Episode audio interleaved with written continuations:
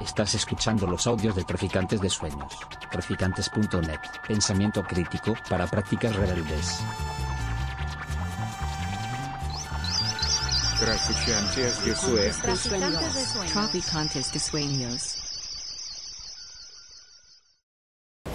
Hola, ahora sí, ¿no? Vale, pues vamos a ir, a ir empezando. Eh, buenas tardes a todas, bienvenidas a un nuevo foro de Viento Sur. Un foro que sin duda tenemos que, comenzar aludiendo a la grave situación que está viviendo, que se está viviendo en Gaza, a la masacre que está cometiendo el Estado sionista de Israel. Una masacre además avalada por Europa y Estados Unidos, que nos tiene sumidas, yo diría, en, en un estado de consternación, de rabia, pero también de impotencia, de impotencia porque de alguna forma estamos atravesando momentos en el que la izquierda revolucionaria internacionalista, pues bueno, no, quizá no sea suficiente para trazar esas alianzas que, el pueblo palestino necesita en estos momentos. ¿no? Unos acontecimientos que sin duda van a tener repercusión en la coyuntura doméstica, que de alguna forma era un poco el, objeto de, este foro. Eh, y que de alguna forma viene marcada sin duda por las pasadas elecciones del 23 de, julio, unas elecciones en las que la derecha se fortaleció, lo vimos, pero no suficientemente como para gobernar. Ahora estamos en un momento en el que la investidura de Pedro Sánchez pues está pendiente de, de determinados elementos, fundamentalmente de esa amnistía ¿no? que, que, reclaman eh, desde los partidos independentistas catalanes. Eh, pero también de alguna forma una coyuntura marcada también eh, por una escalada eh, de los precios, de la inflación que viene de la guerra de Ucrania y anteriormente, por supuesto, de lo que fue la pandemia. Eh, que no deja, además estamos viendo en estos días de, escalar ¿no? la, la, inflación y, y, en último término también una coyuntura que sin duda viene marcada por eh, la crisis del cambio climático, ¿no? con unos acontecimientos que realmente están acelerando eh, sin duda, bueno, pues incendios, sequías, destrucción de, del medio ambiente y de la biodiversidad, etcétera, etcétera. Bueno, eh, para analizar todo esto, vamos a ver cómo, cómo lo podemos imbricar. Eh, tenemos, contamos con, cuatro compañeras compañeros. Raúl Camargo, militante de anticapitalistas. Por orden de intervención va a ser eh, Jorge Lago, editor de Lengua de Trapo. Alberto Cubero, eh, miembro del Comité Central del PC. Y en último lugar, Monse Garcelán, de la Fundación de los Comunes. Ya sabéis un poco cuál es la dinámica del foro. Van a tener una intervención más o menos de 15 minutos. Eh, vamos a, a, condensar los aplausos al final, para tenemos el tiempo limitado. Y luego abrimos, como no, espacio para, para, para, el público. Y un último anuncio, eh, como siempre tenemos aquí el último número de, de Viento Sur, todavía no tenemos el de este mes, el de octubre, el de la biodiversidad eh, en el conflicto capital-vida. Este se llama Maternidades en tiempos de crisis, precariedad y mercantilización. Lo tenéis eh, fuera en la librería por si alguien lo quiere eh, comprar. Y por último tenemos una hojita de contactos por si todavía hay alguien que no recibe el boletín de Viento Sur y quiere animarse. Lo voy a pasar por aquí, ¿vale? Y, y nada, sin más, pues le damos la palabra a Raúl.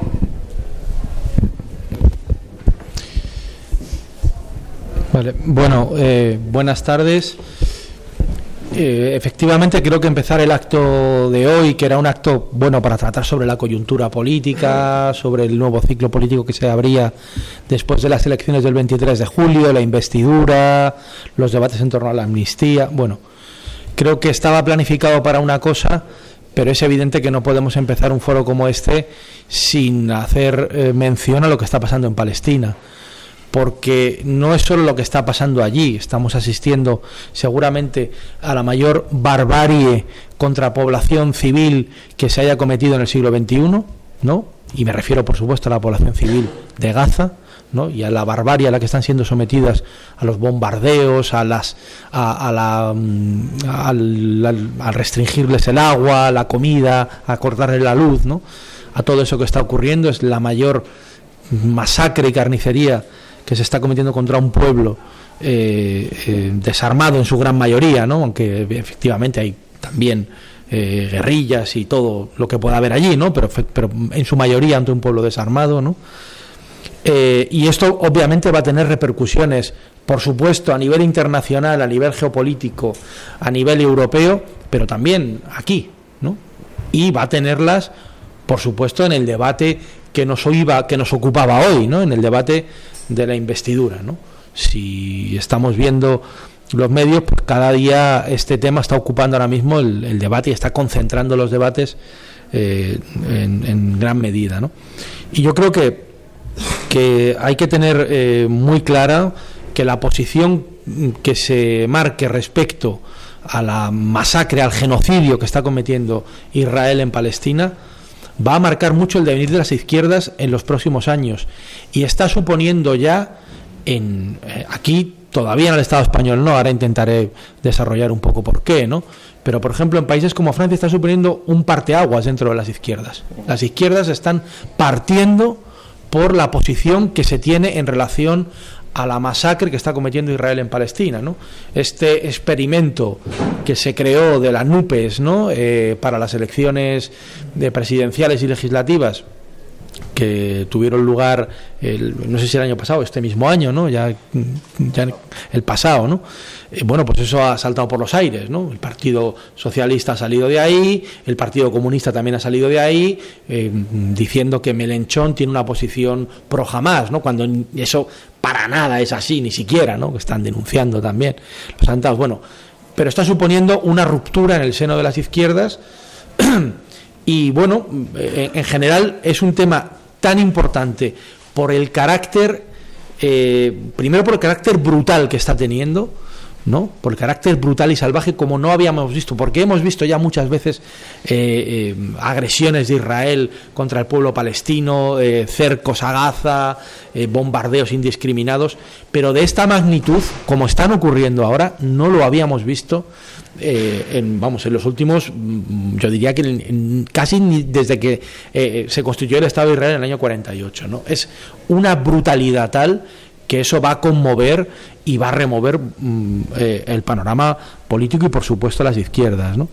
Y en ese sentido, creo que para el nuevo ciclo político que empieza en España, eh, es indispensable que cualquier izquierda que tuviera un poco de dignidad política denunciara el papel miserable que está teniendo la Unión Europea en este conflicto. ¿no? Por supuesto el de Estados Unidos. Estados Unidos ya sabemos que lo que tiene con Israel es una base militar instalada allí ¿no? y que va a ser siempre eh, fiel a lo que haga Israel, incluso justificando atrocidades como la que cometió ayer un bombardeo seguramente de Israel, ¿no? Vamos, lo más probable es que fuera de Israel porque está bombardeando todos los días aquella zona y ya dijo que había que desalojar ese hospital porque lo iba a bombardear. Es decir, de pensar que ha podido ser jamás o algo, quien Bueno, mira, tenéis sitiada aquella zona, no les dejan entrar agua, están bombardeando todas las zonas pues lo más probable, ¿no? A un 99% de probabilidades es que haya sido una bomba israelí la que haya caído en aquel hospital, ¿no? Entonces, primero es denunciar esta hipocresía, esta doble moral de esta Unión Europea canalla, ¿no? defensora de los intereses imperialistas y que se está, está demostrando su cara, eh, en este caso, encarnada en la, en la figura de esta von der Leyen, ¿no? alemana conservadora, ¿no? del partido de Angela Merkel, del fin en su momento de Angela Merkel, ¿no? y que ahora bueno, está demostrando una insensibilidad eh, brutal, ¿no? O sea, poniéndose allí siempre con Netanyahu y por eso, bueno, pues cualquier izquierda digna debería denunciar esto. En segundo lugar, eh, el papel del gobierno español con lo, con lo de Palestina, ¿no? Bueno, yo creo que están, está quedando claro también este tipo de conflictos, ¿no? Las guerras y más estas guerras de agresión tan desiguales, ¿no? Donde hay una potencia nuclear armada hasta los dientes que machaca a un pueblo prácticamente desarmado. Eh, eh, bueno, pues también ponen en evidencia y acaban, acaban saltando todas las contradicciones de, los partidos ¿no? que supuestamente se dicen de izquierdas, pero que luego vemos, cuando, vemos que no hay que rascar nada más que un poquito para comprobar cuál es su verdadero carácter. ¿no? El carácter del Partido Socialista siempre ha sido el de ser primero un partido para garantizar el orden capitalista eh, europeo en España y segundo un partido fiel a los intereses geopolíticos del imperialismo en este caso el imperialismo americano y también podríamos extenderlo al europeo, ¿no? Pero siempre, nunca se va a oponer a, eso y siempre va a estar, bueno, pues en la línea que marque Estados Unidos, la OTAN y por supuesto la Unión Europea, ¿no? Es decir, tener ilusiones sobre que alguien que está cogobernando con estos va a hacerlos girar hacia un lugar distinto a estos, ser garantes del orden capitalista y ser defensores del imperialismo, de sus agresiones armadas y de sus salvajadas, es creo que ser bastante necio. ¿no? Y entonces, en ese sentido, bueno, pues el Partido Socialista aunque intenta camuflarse un poco porque tiene que, tiene que conseguir votos para su investidura de fuerzas políticas que a lo mejor yo creo que, que, ni siquiera eso, pero bueno, a lo mejor le exigen ir un poco más allá, pues tiene que nadar un poco y guardar la ropa, pero siempre defendiendo, por ejemplo, algo tan salvaje en este momento como el derecho de Israel a defenderse, ¿no? El derecho a defenderse masacrando a, a 2.300.000 personas que viven en Gaza, ¿no? Eh, en fin, eh, por no extenderme tampoco y no ocupar todo el rato con este tema, creo que una izquierda que fuera digna de ese nombre, debería poner condiciones irrenunciables para apoyar la investidura en relación con este tema de Palestina. Y no con el reconocimiento del Estado palestino. Vamos a dos estados, tiene que haber. Pero ¿qué reconocimiento? Pero, pero ¿qué más da que haya un Estado palestino si ese Estado palestino no tiene acceso al agua, si no tiene recursos para poder subsistir, si está sometido a la esclavitud de Israel? No, no. Lo que hay que pedir es que Palestina tenga derecho digamos, como un, pueblo que vivía allí, que estaba allí asentado, a poder desarrollarse y en nuestra opinión además debería ser en un único estado y no en, en, dos estados donde uno está masacrando y machacando sistemáticamente al otro.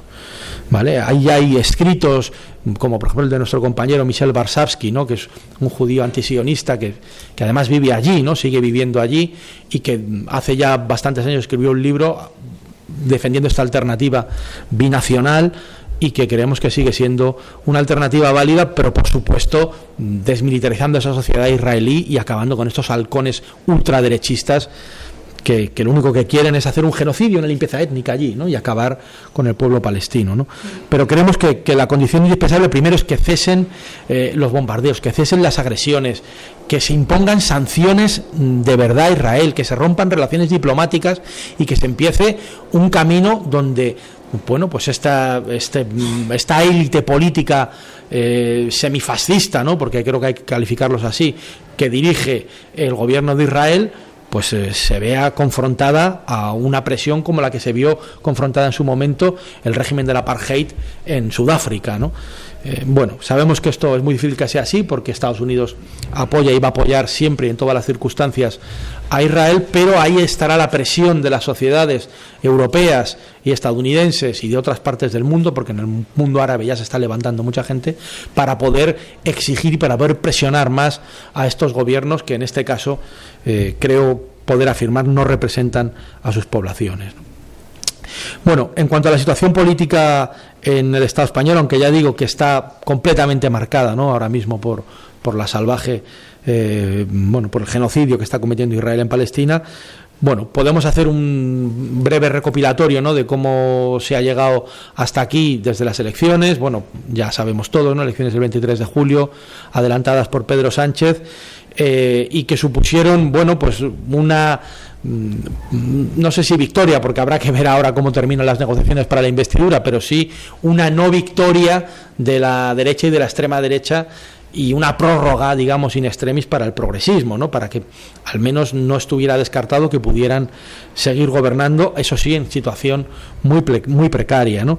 Creo que aquí no hay que analizar tanto como una adhesión a las políticas del Partido Socialista y de, bueno, sumar, Unidas Podemos, ahora, ahora ya es sumar, ¿no? Ya no es Unidas Podemos, bueno, pues de sumar, pero venía de Unidas Podemos, ¿no? No es tanto una adhesión la que se provoca en aquel resultado, sino un miedo y un rechazo eh, absoluto a la posibilidad de que la ultraderecha y una derecha muy echada al monte como es el PP gobernaran en este país. Es decir, no fue un voto afirmativo, un voto defendiendo esas políticas, sino un voto reactivo frente a lo que puede venir, ¿no? Que además es la principal baza que juega el progresismo, ¿no? Es, bueno, o nos votáis o llegan estos, ¿no? O llega el Abascal, claro, el Abascal dos días antes de las elecciones amenazó a los catalanes con hacerles algo mucho peor de lo que ocurrió durante las jornadas posteriores al 1 de octubre de 2017. Claro, así tuvo el resultado que tuvo luego eh, en Cataluña, ¿no? bueno, la gente votó, bueno, votó al Partido Socialista, ¿no? En contra de eso, pero tuvo un resultado inesperado y eso está eh, seguramente en la clave de que el Partido Socialista eh, pudiera sostener una, un resultado más o menos aceptable para no para no para impedir que el que el PP y Vox pudieran gobernar, ¿no? Pero claro, Vox aparece en este contexto como una especie, bueno, no, no se puede llamar así, ¿no? Pero como una especie de aliado eh, del progresismo, porque, claro, el miedo que provoca, el miedo que inflige Vox, hace que la gente, aún con pinzas en la nariz y con una rabia tremenda, acuda a votar al PSOE o a Sumar para evitar que gobiernen, ¿no? Y eso es verdad que ya la derecha y los, los cenáculos del poder financiero, mediático, se están dando cuenta, ¿no? Y todos estos ataques que está recibiendo Vox o estas denuncias por parte de, de, los mayores altavoces que tiene la extrema derecha, como Ginés Los Santos y otros medios de comunicación, tienen que ver con esto, ¿no? Se dan cuenta que ese partido lo que hace es movilizar a los otros y que además le quita algunos votos al PP en circunscripciones básicas para que pudiera competir y yo creo que no es descartado pensar que van a acabar eh, cargándose a Vox, como se han cargado a Ciudadanos, ¿no? porque ahora mismo les supone más un freno para la posibilidad de que el PP vuelva a gobernar que un posible, que un posible aliado. ¿no? Es decir, y luego, bueno, pues ahí vemos, ¿no? El Espinosa de los Monteros este, que era una de las voces más eh, influyentes de Vox y que era el que mantenía sus, los vínculos de Vox con el mundo financiero y con, los, eh, con el poder económico, pues se ha ido. ¿no? Y eso no es casual y significa cosas. Entonces yo creo que ahí no hay que descartar porque ahora mismo es eh, bueno pues uno de los factores que está impidiendo que la derecha retorne al poder. ¿no? Y luego, bueno, pues el PSOE, ya lo he dicho antes, ¿no? Eh, es un partido del flanco izquierdo del régimen, representante siempre de los intereses económicos, es decir, bueno, hay datos, ¿no? La banca y las empresas eléctricas nunca habían tenido tantos beneficios como en la como en estos años, ¿no? Como en la pasada legislatura. Nunca. O sea, nunca han batido el récord de beneficios, ¿no? Bueno, sí, es que la guerra, es que el gas ha subido, es que ya ya, pero o sea, que un gobierno considerado como el más de izquierdas de toda Europa, el más progresista de la historia y no sé qué epítetos más se le pusieron, eh, conviva con los mayores beneficios para los grandes agentes del capital en este país, pues hombre, algo tiene que, algo, algo, algo raro pasa ahí, ¿no? Algo raro pasa, ¿no? Eh, y bueno, ya hemos visto que la redistribución de la riqueza con este gobierno ha sido mínima. O sea, ha sido mínima. La concentración cada vez es mayor entre los grandes capitales y por abajo las tasas de pobreza cada vez son mayores, incluso entre la gente que trabaja, ¿no? Con el fenómeno este de los trabajadores pobres que tienen que tener varios trabajos para poder simplemente pagar alquileres o hipotecas que cada vez están más por las nubes, ¿no? O con los salarios de mierda congelados y que sufren además los efectos de la inflación, sí, provocada en parte por la guerra de Ucrania pero también provocada por la codicia de las grandes empresas. ¿eh? por la codicia y por el aumento exponencial de beneficios al que someten mediante estos aumentos de precios. ¿no? Y eso el gobierno progresista no ha sido, bueno, no ha sido capaz de frenarlo, no, ha colaborado en ese tipo de, políticas, ¿no? Y bueno, ni, ni reforma fiscal, eh, ni, ni nada que se le parezca, ¿no? Durante este periodo, ¿no? Entonces, bueno, pues eh, claro, no provocan adhesión, pero sí eh, tienen un enemigo enfrente que provoca mucho rechazo y por tanto eso ahora les faculta para poder repetir el gobierno, ahora sí, en condiciones muy precarias. Porque es verdad eh, claro, hay conflictos que atraviesan, además del conflicto de clase ¿no? y el conflicto económico, hay conflictos que atraviesan al, al, Estado español, como es, por ejemplo, el conflicto nacional. La posición del PP, que en algunos momentos sí fue capaz de modular, recordemos a Aznar hablando en catalán en la intimidad y pactando con Convergencia y con el PNV, ¿no? Eh, eh, ahora, claro, la, bueno, el propio la propia derechización interna que, provocan en el PP fenómenos como la, Isabel Díaz Ayuso eh, y demás, y la, existencia de Vox, que en buena parte debió su ascenso al bueno pues al conflicto mm, catalán, ¿no? al proceso catalán y que tuvo ahí con la posición tan dura que sostuvo, pues también arañó a, a los sectores más ultras que tenía el PP.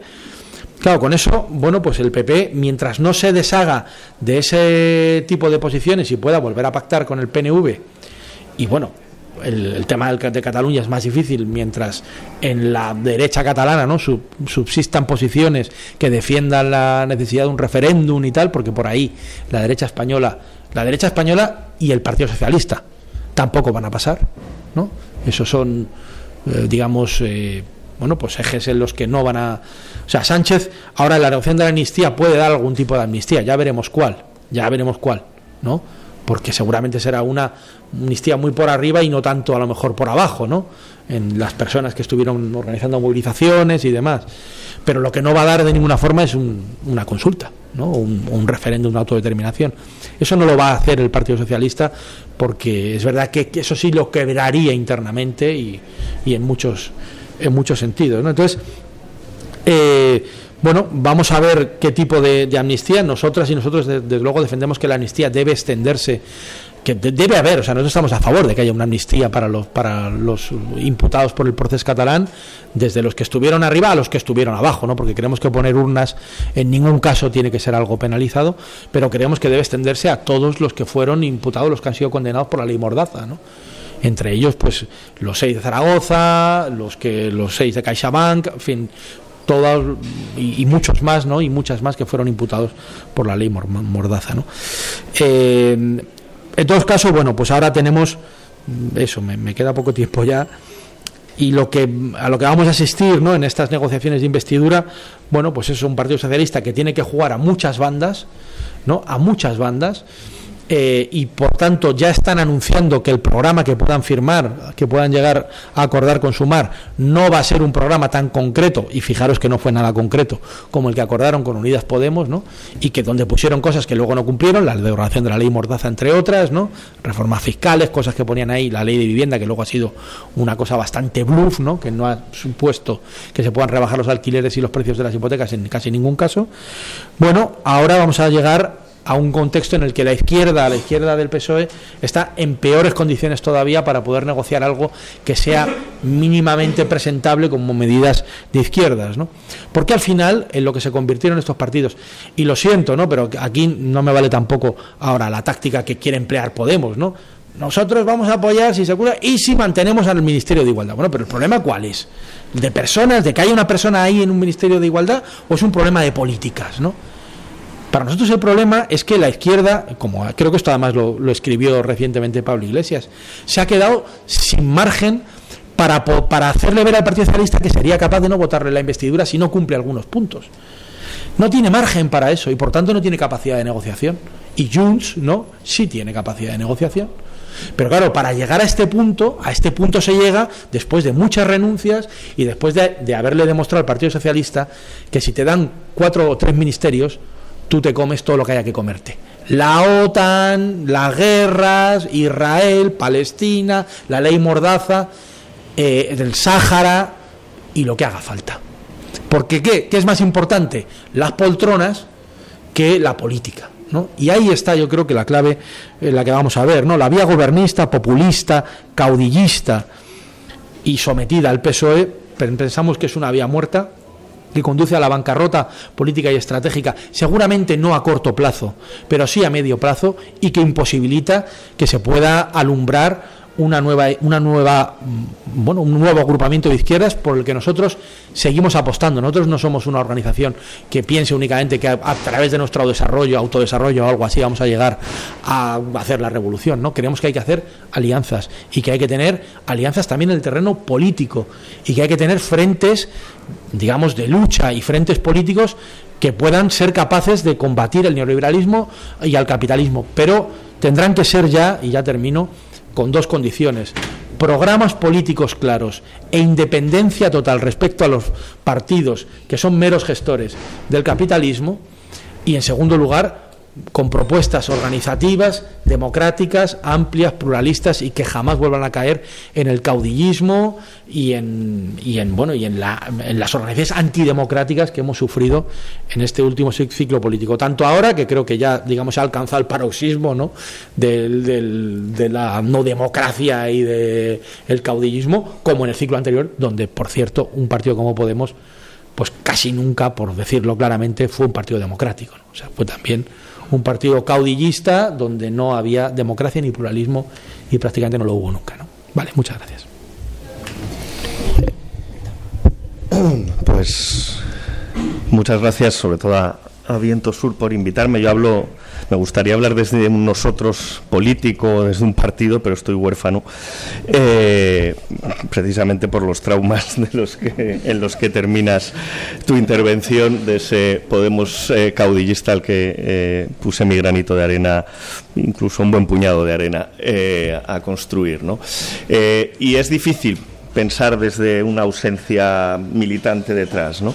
Eh, porque acabas eh, analizando mm, eh, con, dejes bastante peligrosos, ¿no? que son justamente los de el intelectual que no tiene responsabilidad política y, no me gustaría pensar desde ahí, pero solo puedo pensar desde ahí, no voy a emular un lugar de enunciación que no, que no tengo. ¿no? Eh, compartiría muchas cosas de tu diagnóstico y otras no. Voy a intentar ser muy sintético para que podamos luego discutirlas, que, que creo que es más interesante que, que, mm, que, hacer una intervención larga de 15 minutos. ¿no? Eh, voy a dejar para el final el, eh, conflicto en Palestina, en Oriente Medio, que, eh, cuyo diagnóstico comparto mm, al 90 o, al 100%. Otra cosa es luego que se hace políticamente con ello. No solo discutiría que esto no ha roto al NUPES, el NUPES venía roto en Francia desde hacía, desde prácticamente el primer, el primer día que, lo montaron. ¿no? y los conflictos entre Melenchon, el Partido Comunista y, y, lo que queda del Partido Socialista en Francia son, son gigantes, pero esto es, eh, digamos, eh, la escenificación de esa ruptura, ¿no? y no es baladí. Y nos puede pasar en España como siga eh, como escalando el conflicto y tiene toda la pinta de que va a escalar. ¿no? Yo, para ubicarme y, poder discutir un poco lo, lo, fundamental es cómo hacemos política en el Estado español y qué nos está pasando y cuál es el cambio de ciclo, si es que ha habido cambio de ciclo. Para mí hay, yo situaría dos o tres cosas. ¿no? La primera es que venimos de una crisis del ciclo de acumulación y desarrollo neoliberal de las últimas cuatro décadas, que esa crisis no acaba con ese modelo ni mucho menos, sino que genera una mutación. Esa mutación es que la crisis del modelo genera un descontento social que en lugar de ser eh, eh, eh, alimentar a su antagonista, alimenta a, sí mismo, pero a una mutación de sí mismo, que es la extrema derecha, como reacción, digamos, que captura el descontento de, las propias lógicas neoliberales pero que no propone ningún escenario de, eh, resolución, sino todo lo contrario, de, ampliación del propio descontento, de ahí que sea una, salida nostálgica, reaccionaria, de extrema derecha la que lo esté eh, eh, catalizando. Y en España eh, a través de, Vox y de sus contradicciones. Esto ha señalado eh, esa contradicción entre bueno, pues el ala más neoliberal que ha salido de Vox con, con Espinosa Los Monteros o, la parte que, intenta mantener un cierto falangismo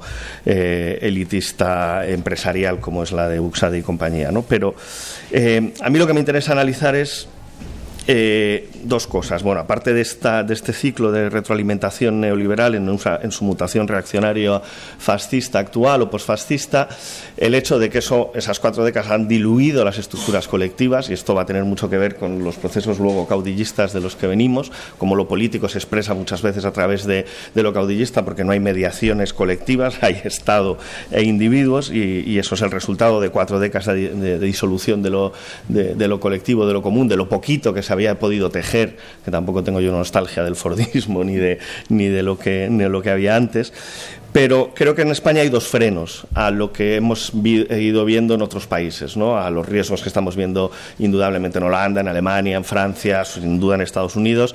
Y esos dos frenos tienen que ver con lo que ahora se ejemplifica en la investidura, que es el conflicto territorial, que ha evitado que el antagonismo de lo nacional se exprese contra eh, el otro eh, racial como en los fascismos o posfascismos eh, eh, que conocemos, en Estados Unidos, en Brasil, en, Hungría, en Polonia, eh, etcétera, sino que es como el antagonismo, el otro es interno, no externo, lo territorial ha servido de contrapeso o de freno a la deriva, mm, digamos, eh, reaccionaria posfascista. ¿no? Y esto es crucial para lo que yo quiero plantear ahora. ¿no? y luego, sin duda, hay otro freno que es que, por muy fallido que haya sido el ciclo del cambio político, y lo ha sido, ha jugado junto a ese otro freno que es el, el, del conflicto territorial para evitar esta, esta retroalimentación de la que se hablaba neoliberal eh, postfascista. Em, ¿Qué consecuencias veo yo ahí? Pues una en la que yo discutiría contigo, y no tanto porque considere que el PSOE tenga la más mínima virtud, ni moral, ni ideológica, ni programática, que no lo creo, sino porque eh, ha obligado a un cambio histórico, no del programa ideológico y del planteamiento político del PSOE, sino su lugar dentro del régimen del 78. Ya no es tanto un sostén como un sostén ambivalente, está dentro y fuera de esos consensos.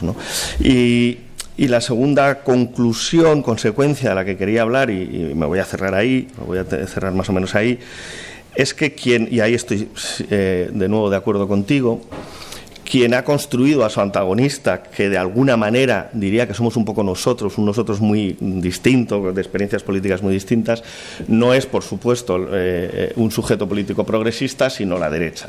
La derecha plantea las elecciones del 23J como una suerte de plebiscito eh, casi existencial entre dos imágenes contrapuestas de lo que sería España hoy, o sea, lo que sería el régimen del 78 hoy, y sin querer construye a su adversario. No había un adversario frente a la derecha, no había un sujeto político antagonista al régimen de 78, lo construye la derecha. Pone al PSOE en un lugar que no es el suyo histórico, eh, como pilar del régimen de 78, lo pone fuera. Y hace una cosa extraña y a mi juicio eh, que deberíamos saber leer políticamente, que es que mm, eh, no tenemos al mismo, tenemos al mismo PSOE que hace 40 años, 30 años, 20 años, pero no está en el mismo lugar que antes. Y las posibilidades políticas son otras, de jugar a tu favor con, con los actores del régimen del 78, ¿no?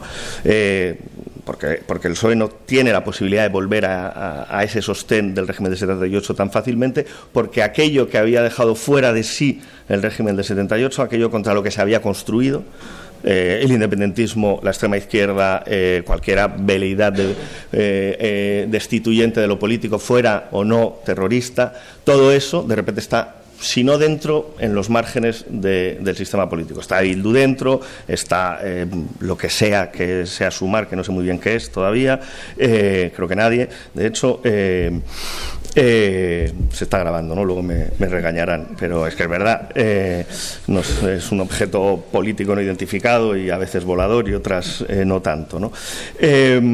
Y yo creo que eso cambia el escenario, y cambia el escenario para pensar las alianzas. Venga uno de una extrema izquierda que destituyente, que está en contra, eh, eh, con toda la razón, que puedo compartir en lo ideológico, pero no en lo estratégico, o en lo, mm, no en lo táctico, o, sí eh, de, formar alianzas con el PSOE, pero creo que cambia ese, ese lugar. Y creo que genera una paradoja, o dos. La primera es que hay más posibilidades políticas a pesar de que haya menos capacidad política, porque los actores políticos sean menos ambiciosos, pero hay más espacio político que ocupar. También porque si miramos el escenario europeo, eh, el gobierno actual, siendo muy poquito progresista, es lo más progresista que hay en el, en el marco europeo, que no es, bueno, es el marco político en el que nos movemos.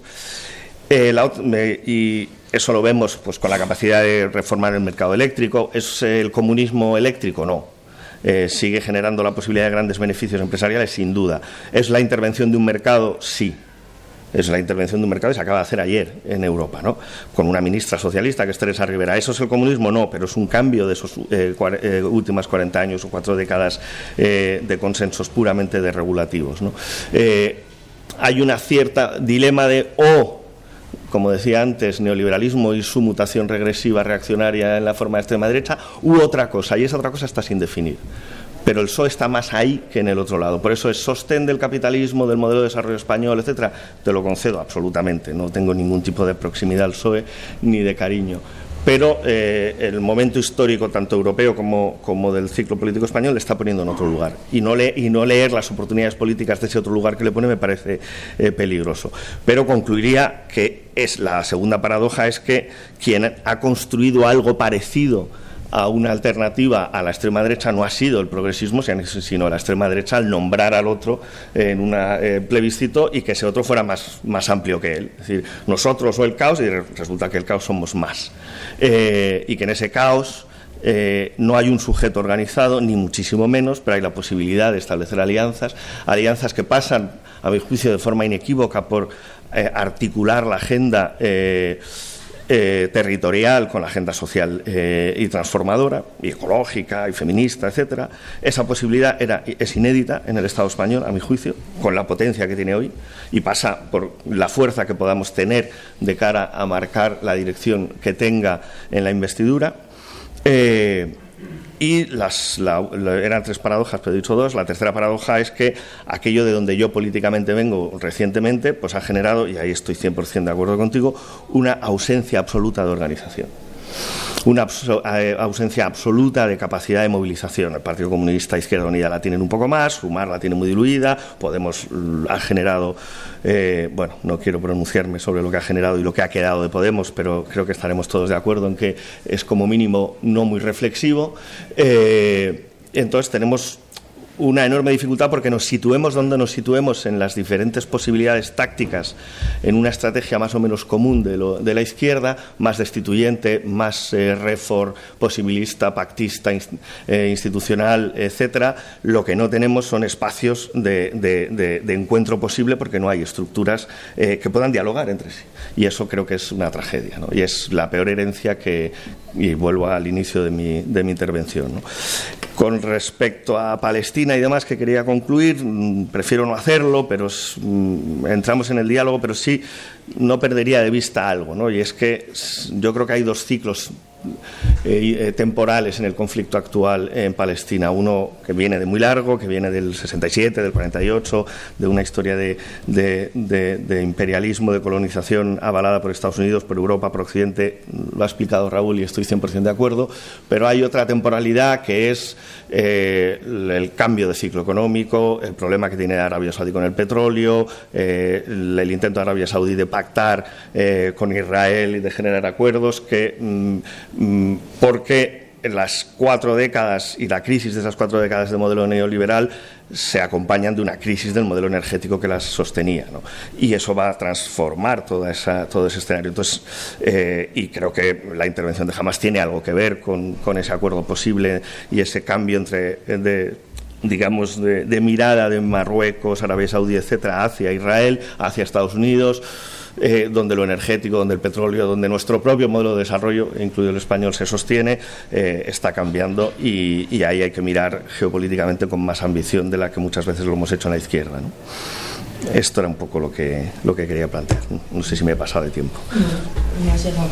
Fantástico.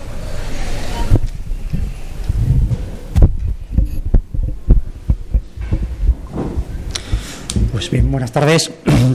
Agradecer lo primero a, Viento Sur la, la invitación, la oportunidad de estar aquí charlando con vosotras y con vosotros sobre la pregunta que titula esta charla, eh, cambio de ciclo o continuidad. En definitiva, la pregunta de en qué momento político nos encontramos, algo que no es baladí, que es el origen de cualquier intervención política. Y aquí lo primero, la primera advertencia que me gustaría hacer es que mm, la izquierda partimos de un hándicap para respondernos a esta pregunta con la objetividad y la frialdad que sería necesaria. Ha sido un ciclo político eh, muy devastador. Lo comentábamos antes con Raúl antes de la charla donde la política ha pasado a ser un acto mediático, donde el debate ha sido sustituido por el argumentario, el eslogan, muchas veces planteado de una manera dicotómica, y donde en la izquierda tenemos también muchos, muchos bollos en el casco ¿no? y muchas heridas para para plantear la respuesta desde la objetividad y no desde la subjetividad que hace a veces caer a algunos en el triunfalismo y a otros en el pesimismo cuando vemos la evolución de los últimos años. Pero lo cierto es que para saber si hay una continuidad o hay un cambio de ciclo, lo importante es tener una visión con cierta perspectiva de lo que ha ocurrido en los últimos años en este país.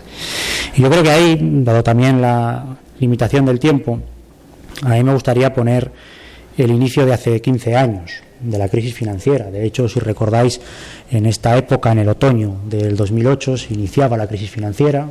En septiembre quebraba Lehman Brothers. En un mes de octubre, como hoy, de hace 15 años, eh, la bolsa mundial tenía la mayor caída y el gobierno español, entonces de José Luis Rodríguez Zapatero, por cierto, anunció el aval de 100.000 millones de euros para las grandes cajas de este país, entre otras para Caja Madrid y Bankia.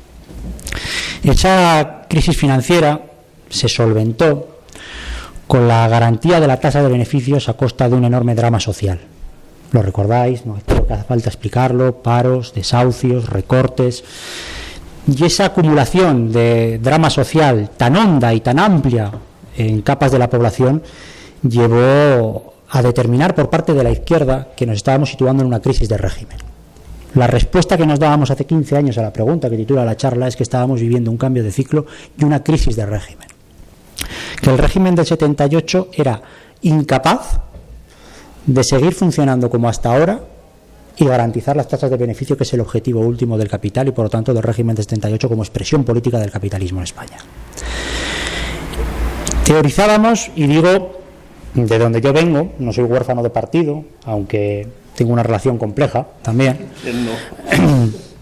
Eh, teorizábamos que esa crisis de régimen, según cómo se manifestaba su contradicción fundamental, pasaba por diferentes fases.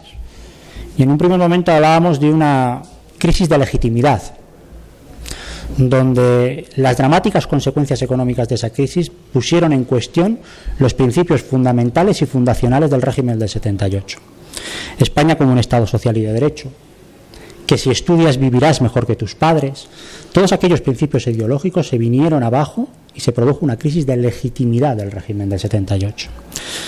Después aquello pasó a una fase de crisis de gobernabilidad, donde el bipartidismo apoyado en las derechas nacionalistas de este país, que había sido la garantía de la estabilidad política, se estaba fracturando con la emergencia de nuevas fuerzas políticas. Y llegábamos a decir también que en ocasiones había una fase de crisis de territorialidad, sobre todo con el referéndum del 1 de octubre en Cataluña, donde se había expresado el problema territorial de una manera que no era consentida por el régimen de 78, que era la de la votación en una urna. Pero decíamos algo más. Decíamos sobre este presente, sobre el futuro, hace 15 años, de que había tres salidas a esa crisis de régimen. La salida autoritaria, la salida de aumentar la represión e institucionalizar los recortes y la austeridad, la salida reformista, lampedusiana, de cambiarlo todo para no cambiar nada de los pilares fundamentales del régimen del 78, y la salida rupturista que es por la que apostábamos nosotros de avanzar en la construcción de poder popular y de un proceso constituyente que superara políticamente el régimen del 78. Pues bien, si hoy eh, analizamos someramente la realidad, es verdad que esto se parece más a una salida reformista que a una salida rupturista que nosotros nos planteábamos. Hay que reconocerlo. Hay que abstraerse de la subjetividad y ver que en estos momentos lo que ha habido es una recomposición del régimen de 78. Y no se trata tanto por esas bolladuras que tenemos en el casco de ver si han sido errores nuestros o aciertos del contrario, que de todo ha habido. Y en ánimo de, de ser constructivos, al menos voy a hablar en primera persona del plural, como parte de la izquierda política, creo que hay una serie de anotaciones que debemos mm, tener en cuenta como aprendizaje para el ciclo político que se abre.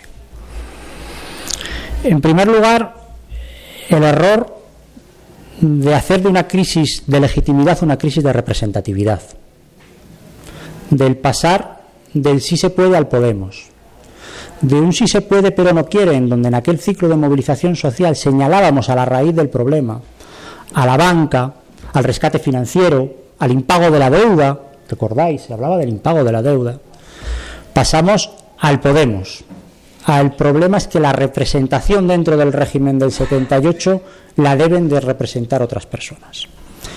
Y eso fue un error, porque significó también vaciar la calle.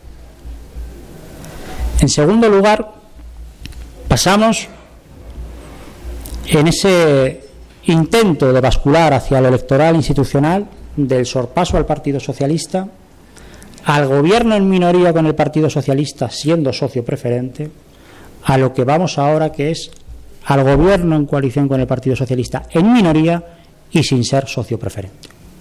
Porque lo que nos vamos en esta investidura es a que sumar se da por descontado en el gobierno de coalición y a donde los socios preferentes vuelven a ser las derechas catalanas y vascas. Y esto va a llevar, y se está reconociendo ya por parte de la izquierda política, a que nos vamos a un gobierno ya no tan progresista, sino a un gobierno democrático que va a solucionar el problema catalán y que va a avanzar hacia la federalidad del Estado. Y en este asunto, lo que hay que recordar es que eso vuelve a hacer que el problema territorial no se solucione desde las bases democráticas, que es con el ejercicio del derecho a autodeterminación, sino que el problema catalán se va a resolver con una ley de punto final que veremos hasta dónde llega, como bien ha dicho Raúl, e insertando otra vez a la derecha catalana y a la derecha vasca en la gobernabilidad del Estado con un papel determinante. Y eso es volver, en gran parte, a lo que ha sido el sustento político del régimen de 78 en los últimos 40 años. Eh, y aquí la izquierda política tenemos que hacer una reflexión. Ante la pregunta de si estamos en un cambio de ciclo, es cierto, estamos en un cambio de ciclo en tanto en cuanto se ha cerrado la ventana de oportunidad de la crisis de régimen y las condiciones objetivas que permitían eh, planificar una salida rupturista y de superación del régimen del 78. Hay un cambio de ciclo, es verdad. Se puede decir que hemos vuelto a una realidad más parecida a la de los principios de los años 2000 que a la que vivíamos hace 10 años. Y ahí el problema fundamental es que la crisis de régimen se ha cerrado con nosotros dentro. Ese es el problema que tenemos ahora mismo la izquierda política. No volvemos a principios de los años 2000. Nunca se vuelve al mismo punto o con las mismas condiciones en la historia. Siempre se vuelve con condiciones distintas y es verdad, ahora las condiciones son mucho más complejas y mucho más distintas para la izquierda política. Y esto, el problema, y lo comentabais también en, todos los temas que van eh, atravesando la charla, no se hace este cierre de la crisis de régimen con nosotros dentro en una burbuja, se hace una realidad cambiante, donde se agudizan las contradicciones.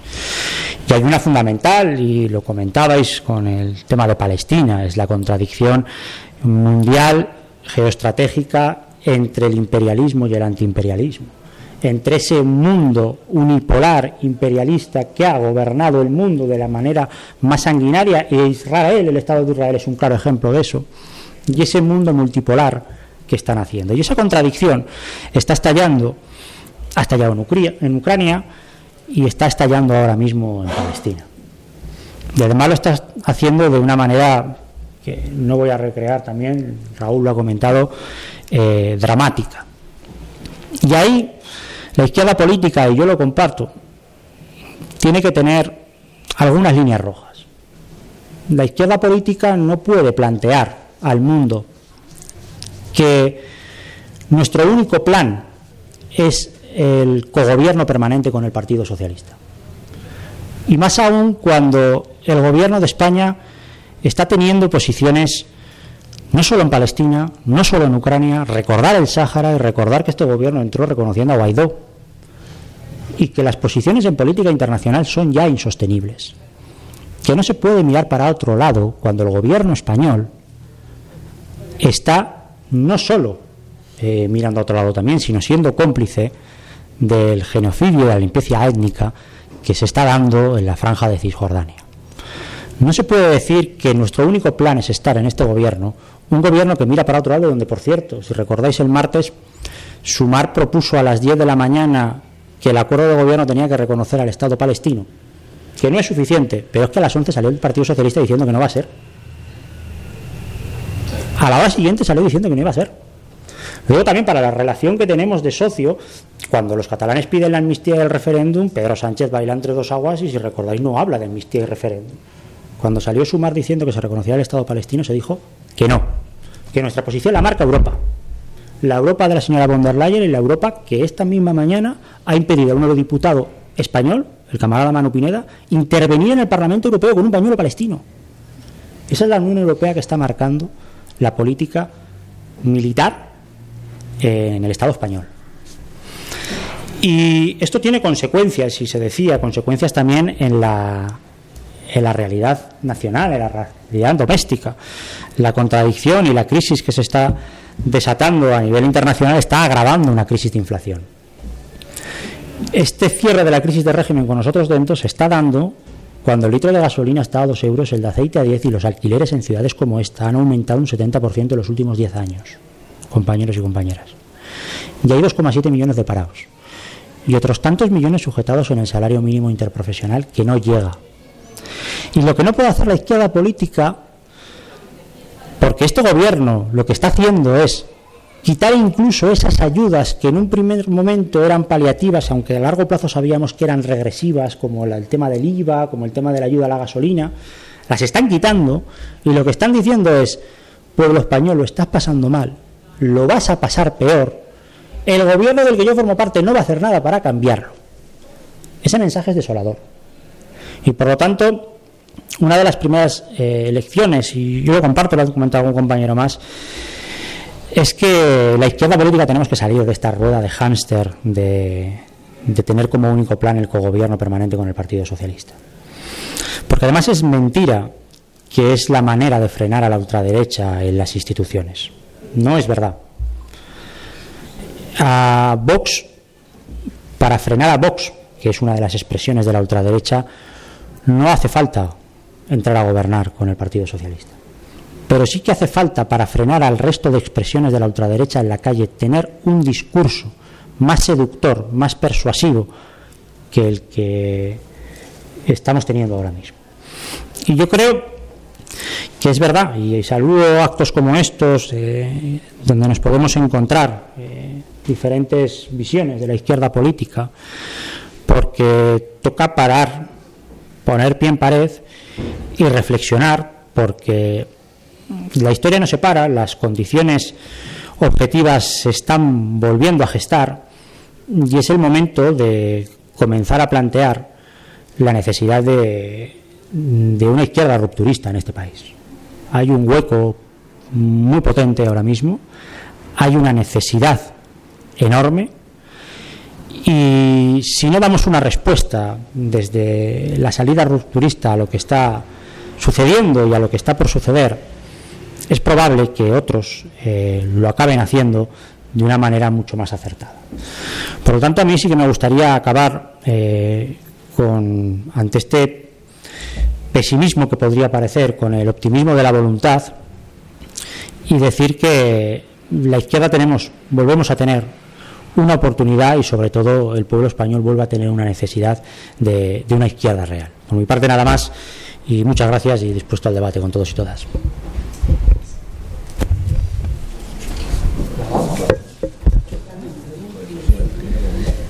Pues a ver. Pues eh, bueno, yo voy a cambiar un poco de nivel o de escala. Eh, eh, la verdad es que, bueno, aparte de daros las gracias por, por, la invitación y a todas vosotras y vosotros por asistir, eh, quiero empezar diciendo que, claro, cuando me comentaron para asistir a esta mesa con este título, continuidad o cambio de ciclo político, pues se me planteó algún tipo de problema, ¿no? Es decir, Claro, ciclo a qué nivel, a qué escala, ¿no? Local, regional, estatal, mundial, global. No sabía muy bien si nos íbamos a referir a la política micro, la política macro. Bueno, por lo que estoy viendo, intentamos como jugar un poco con todo. También se me planteaba el problema de desde cuándo, porque claro, tú has hablado de 15 años atrás, eh, algunas otras personas pues de la inmediatez más inmediata. En mi caso, eh, bueno, yo había pensado empezar eh, trayendo a debate una experiencia, la última experiencia en la que participé directamente y que no ha salido y que fue el municipalismo, que no sé si os acordáis ya de eso. Estuvimos gobernando la ciudad de Madrid durante cuatro años y compañeros y compañeras siguen bueno, no sé si sigue, quizá ya no sigue nadie, pero siguieron, al menos en la siguiente, la siguiente legislatura, el 19 al 23, y algunos andan todavía perdidos por ahí. Entonces, a mí me parece que es una experiencia importante. Sé que es a otro, otro terreno, no es gran política estatal, es política eh, local, municipal, y en algunos casos de pequeños pueblos, incluso de diputaciones y de grupos de, eh, zonas, ¿no? de zonas concretas. Pero quería recordar alguno de estos elementos. Y por otra parte también tengo que empezar diciendo que, aunque formo parte de la Fundación de los Comunes, que además está en, el, en la convocatoria, pero voy a hablar sobre todo a título personal, aunque evidentemente eh, pues me hago eco de todas las discusiones que tenemos, pero que no traigo la línea de la fundación, que por otra parte sabéis que no tenemos línea. O sea que tomároslo como reflexiones al hilo de todo lo que ha ido pasando. ¿no? Por tanto, primero para empezar sobre el final de ciclo. ¿no? Ahí eh, hay algunos compañeros, eh, por ejemplo Manuel Rodríguez, que lo conoceréis, que él tiene una tesis, ya la manifestó en su último libro, el del efecto clase media, pero también en su texto anterior, el de la. el de. A ver, que me tengo que poner las gafas, ¿cómo se llama? La política en el, ocaso, en el ocaso de la clase media, que es un poco anterior, y él analiza la insuficiencia del movimiento del 15M y todo lo que vino detrás, inclusive Podemos e inclusive los municipalismos, a través de ese prisma, que es un prisma relativamente clásico de la composición de clase.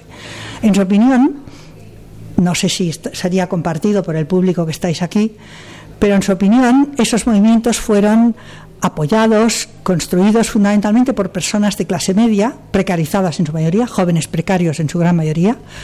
Ahí no había migrantes, había pocos trabajadores informales, pocos trabajadores sindicatos, sindicados o, trabajadoras.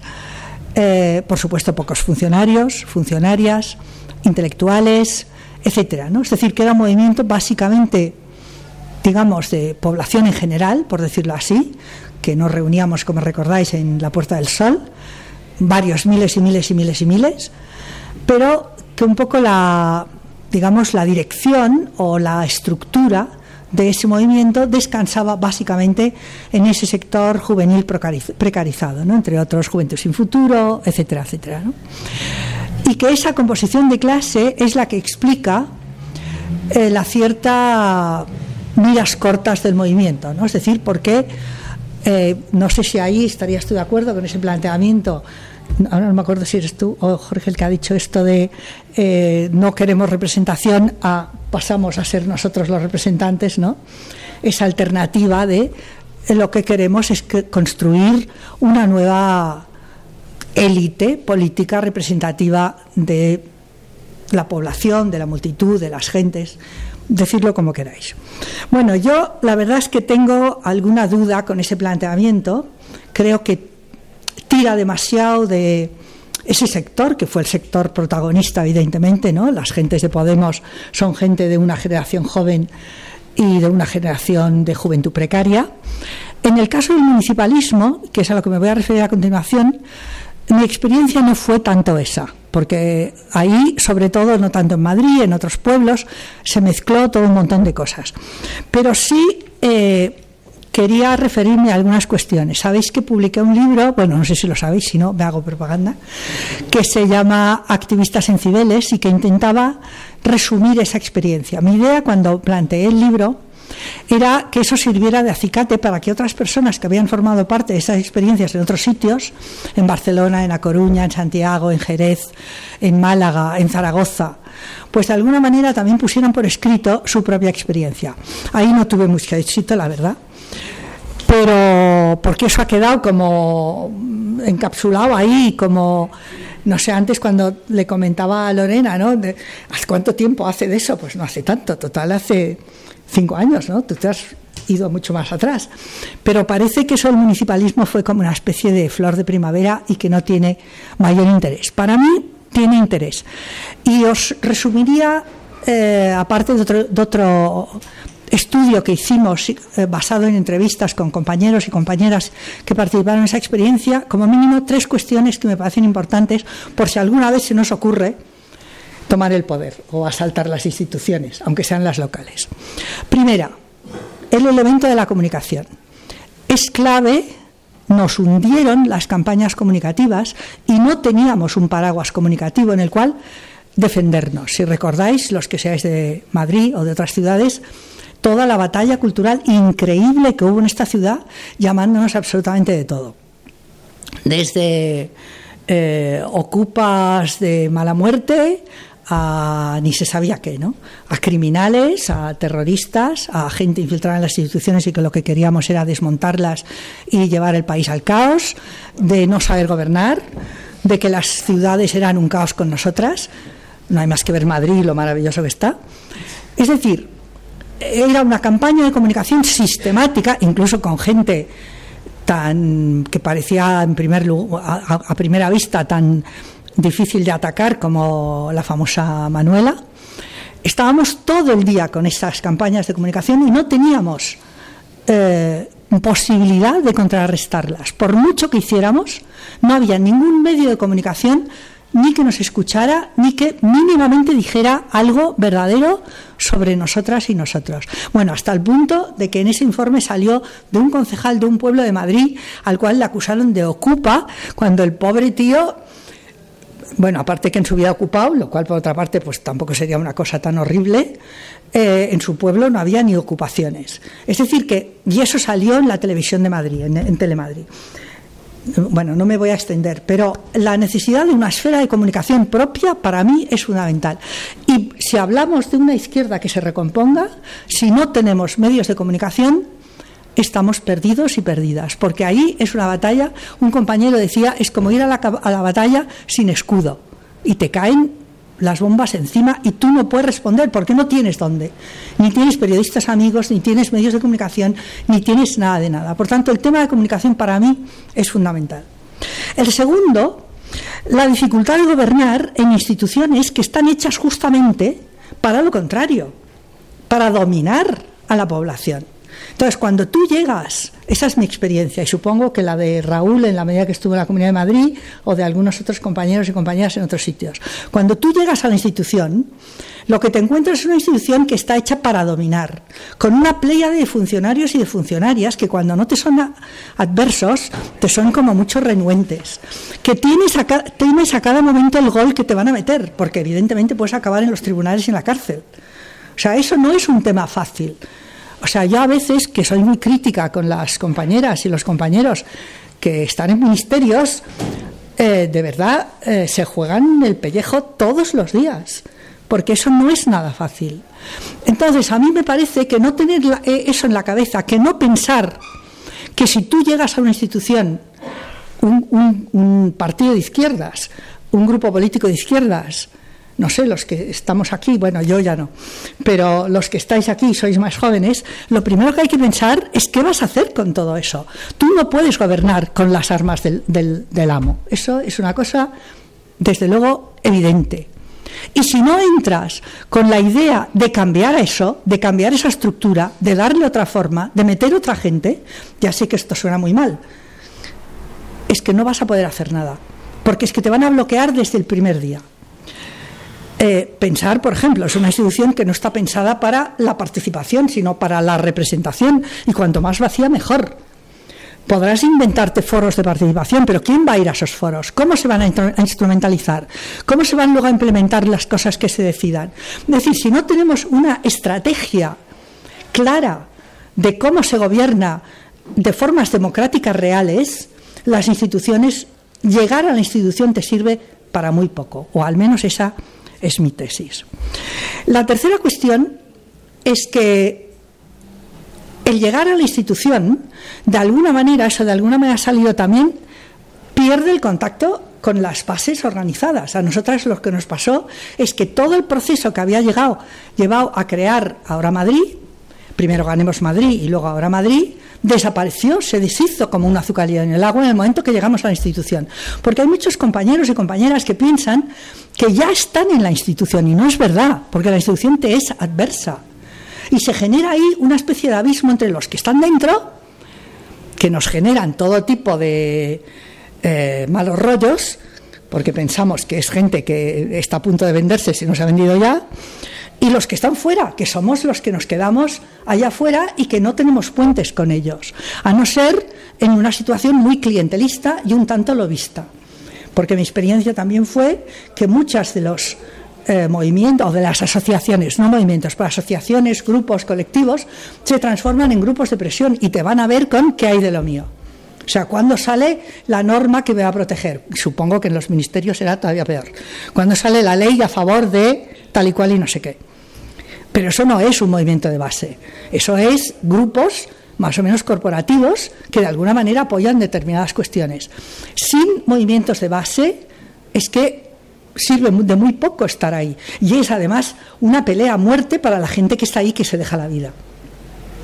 Con lo cual a mí me parece que es algo que hay que tomarse con mucha seriedad.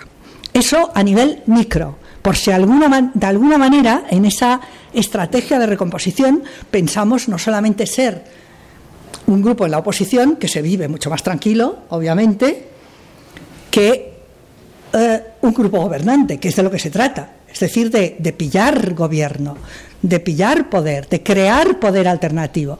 Para mí eso es lo fundamental, no le llegar a la oposición, que bueno, lo que puedes hacer y nada es lo mismo. Y vayamos ahora a la cuestión macro.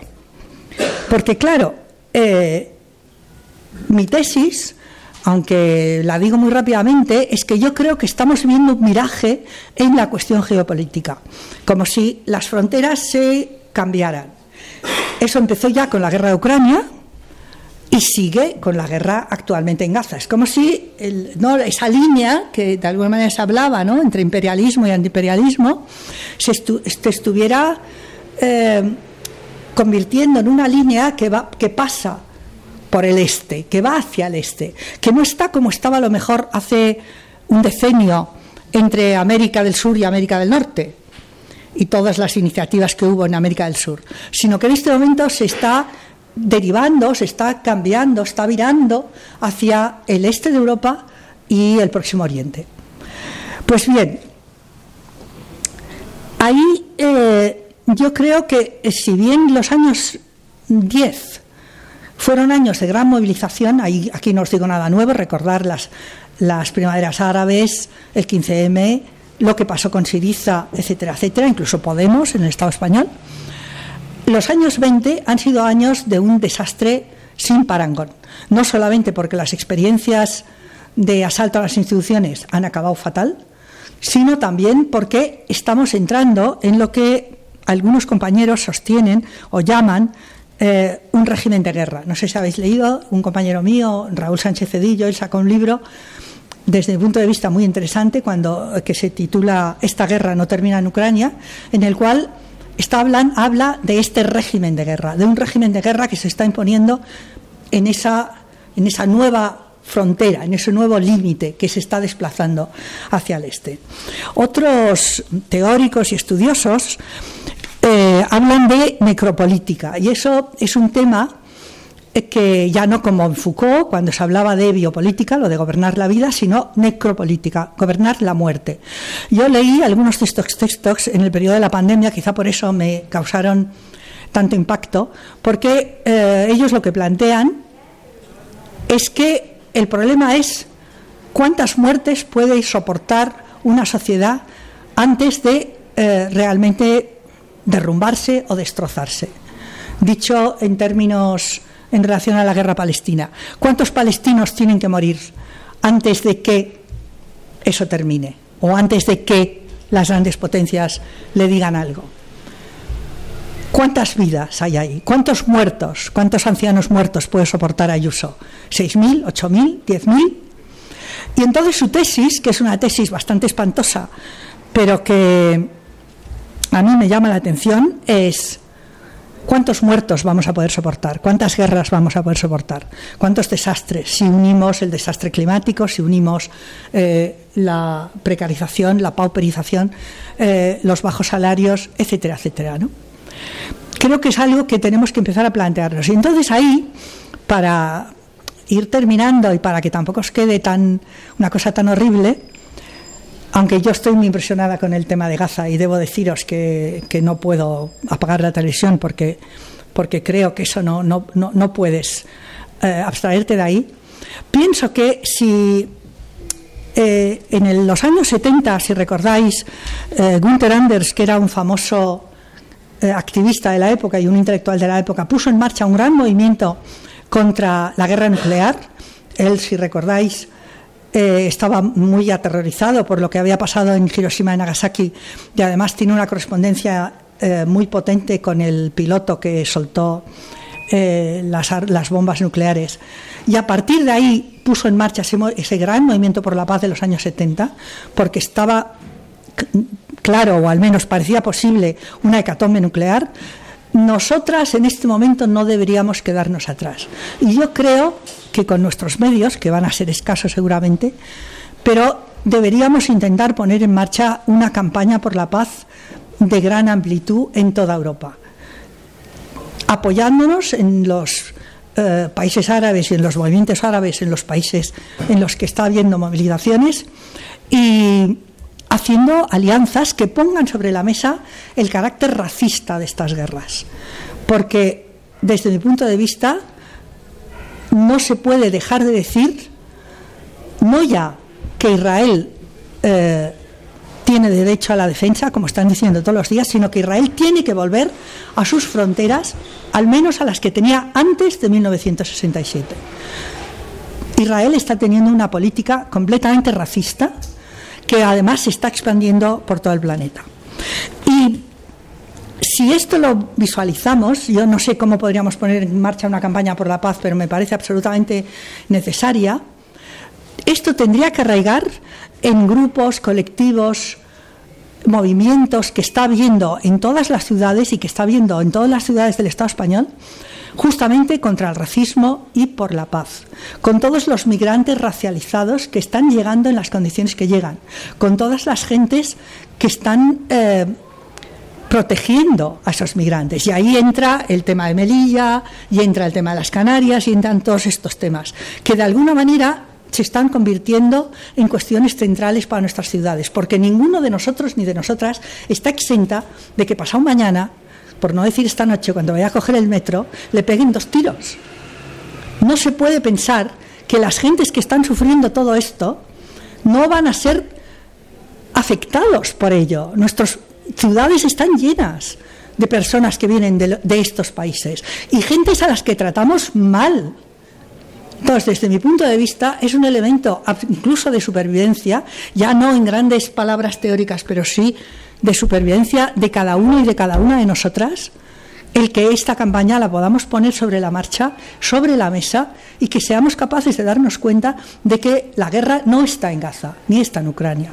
La guerra está también en nuestras ciudades y en nuestros vecinos y en nuestros barrios.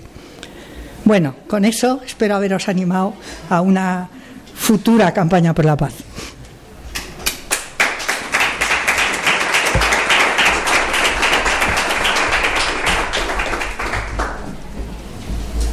Bueno, pues vamos a dar paso al público. ¿Queréis ir pidiendo? Recogemos tres, cuatro preguntas y porque bueno han salido un montón de cosas y yo creo que hay un buen debate que dar, ¿no? En, en muchos aspectos. Se han quedado también cosas en el tintero. Eh, no se ha hablado de la crisis climática, no, prácticamente. La amnistía pasa un poco así de refilón, pero bueno, tiene también su miga, ¿no? Eh, hasta donde construimos también un movimiento por la amnistía de todos los activistas sociales, ¿no? Eh, bueno, eh, no sé, ¿alguien quiere...? Venga, pues por ahí, una, dos, recogemos...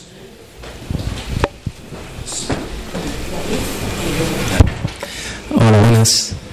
¿Qué tal? Bueno, en primer lugar, muchísimas gracias por las intervenciones, creo que han sido muy, muy interesantes.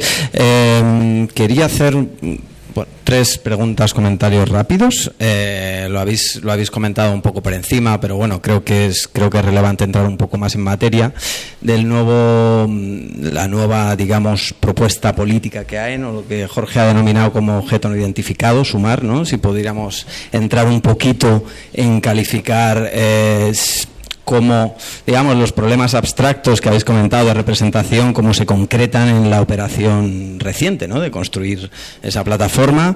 Y, bueno, yo personalmente estuve preguntando en los inicios, ¿no? Y con los organizadores de la plataforma, ¿no? Digamos, y preguntaba, ¿cuándo se van a constituir agrupaciones locales, ¿no? Para, bueno, aparte de la cuestión electoral, pues de algún modo crear una nueva virulencia en lo social, algún tipo de movilización y, no, se, no se ha hecho, ¿no? O sea que digamos que es una incapacidad de esa plataforma de mirar afuera de la cuestión electoral e institucional, que cómo, cómo valoráis eso, ¿no? Yo por ahora no he visto ninguna intención ¿no? de mirar un poquito más afuera de esa lógica que Monserrat comentaba, ¿no? Eh, únicamente electoral. Eh, eso por un lado, eh, luego también por parte de, anticapitalistas, ¿no? que claramente se sitúa en estos momentos, digamos, fuera de, la lógica de la lógica electoral, eh, planteando una estrategia más, pues, por ejemplo, ahora tenemos el horror de Gaza, ¿no? digamos, pero con otra serie de movilizaciones a nivel sindical también. Eh, lo que has planteado, eh, Raúl, es que con partidos que se encargan de gestionar el capitalismo no hay forma de colaboración, ¿no? Pues entonces no hay forma de colaboración, porque digamos, eh, sumar o, lo que queda de Podemos lo que están haciendo es gestionar el capitalismo. Entonces mi pregunta va, eh, ¿se visualiza, digamos, alguna estrategia futura en que anticapitalistas como movimiento que ya está fuera plantea una colaboración, temas de vivienda, por ejemplo, temas, temas sindicales, ¿no? Eh, porque ese cierre también me parece, me parece preocupante. por último, lo que ha comentado Monserrat, y disculpad si me estoy entendiendo mucho, es la, última, el último comentario. Me pareció muy interesante lo de tener que armarse mediáticamente, eh, pero lo veía un poco, no sé si contradictorio con la segunda parte, que era las instituciones no permiten, ¿no? Entonces, de algún modo, si mediáticamente te tienes que armar, Em, digamos que está reforzando un poco esa lógica ¿no? institucional. ¿no? Mi pregunta va de, la clave es crear instituciones fuera, ¿no? digamos, ¿no? de algún modo, ¿no? y cómo eh, cambiar de algún modo la relación entre representantes y representados, ¿no? ¿Cómo, cómo, cómo ves eso y cómo creéis que podemos desarrollar en esa, en esa línea. Disculpad si me he extendido un poquito.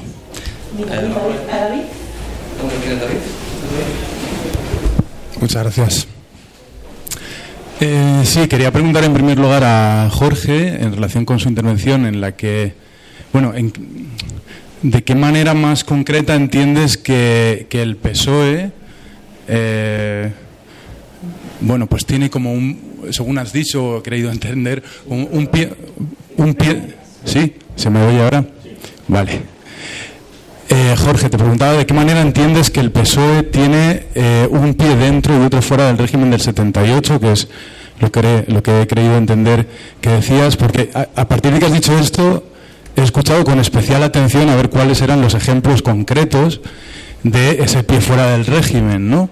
Entonces, claro, por un lado, eh, has, citado como ejemplo concreto una regulación del mercado energético, como ejemplo, no digo que sea el único, pero el, digamos que el único que yo he entendido así concreto, y, claro, si, si, si no se pueden citar otros me parece que eso, bueno, pues eh, al final es una timidísima regulación de un mercado energético que no ha cambiado en su naturaleza, ¿no? que sigue siendo dominado por un oligopolio privado que está haciendo beneficios extraordinarios a costa de un bien básico que le supone a la, a la clase trabajadora pues una proporción muy elevada de sus ingresos. ¿no? Entonces, creo que ese no es un buen ejemplo de un PSOE que pudiera estar de alguna manera impugnando el régimen del 78. Y por otro lado, has hablado de que, eh, claro, no es el pilar fundamental del régimen del 78 eh, no tanto porque haya cambiado el PSOE, sino porque ha cambiado el propio régimen, ¿no? Y, ahí hablabas de que, bueno, pues hay una,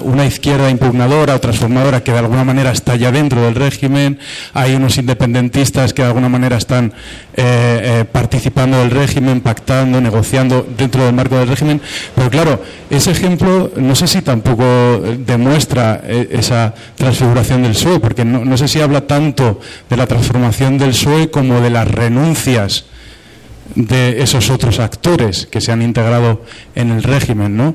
Y en todo caso lo que vendría a demostrar es precisamente la capacidad del PSOE para actuar como, como pilar del régimen en la medida en que es capaz de integrar, de cooptar, de eh, enmarcar dentro de ese régimen a esos actores que, eh, digamos, coyunturalmente puedan suponer alguna alguna amenaza, ¿no? Y eso, bueno, no es nada nuevo, sino lo que lleva haciendo el PSOE, digamos, toda su historia desde, desde la transición política, ¿no? Es decir, que, eh, como alguien decía por ahí, toda generación tiene derecho a ser decepcionada por el PSOE, ¿no? Porque constantemente se está eh, generando la ilusión, digamos, después de, del felipismo, pues vino eh, vino Zapatero, ¿no? Porque tenía, os acordáis, decían otro talante y no nos iba a decepcionar. Y luego le hicimos el 15M, ¿no? Porque y luego ha venido eh, pues Sánchez, donde de nuevo se repite la misma historia y de alguna manera eh, eh, representa un papel, ¿no? incluso a veces de que se enfrenta a la patronal y a los poderosos y, estas cosas, pero al final volvemos siempre al mismo redil. ¿no? Entonces, esto, claro, esto, ¿por, qué ponemos tanto énfasis en esta, en esta crítica? Porque al final, si el horizonte de expectativas de la izquierda transformadora o impugnadora es... Eh, hacer virar el, al PSOE un poco a la izquierda, tratar de, digamos, de ampliar esas supuestas brechas que se pueden generar, pues eh, lo, que hacemos es rebajar mucho las expectativas, ¿no? Eh, es decir, eh, y al final, cuando se desempeña un papel en un gobierno de coalición, lo que se hace es sobreactuar esos pequeños logros, ¿no? Entonces, claro, decimos, se ha subido el, ingreso mínimo vital, ¿no? Se ha duplicado incluso y tal, pero el poder adquisitivo de la clase trabajadora se ha reducido se han prohibido los desahucios, pero los desahucios suceden todos los días. Entonces, claro, al final eh, hay por un lado como una necesidad de sobreactuar pequeños logros al tiempo que se genera una disonancia cognitiva con tu base social y política, ¿no? que está viendo que no, no estás haciendo la crítica que corresponde a la situación, ni estás diciendo ni siquiera la verdad de, de, lo que le sucede a la gente. ¿no?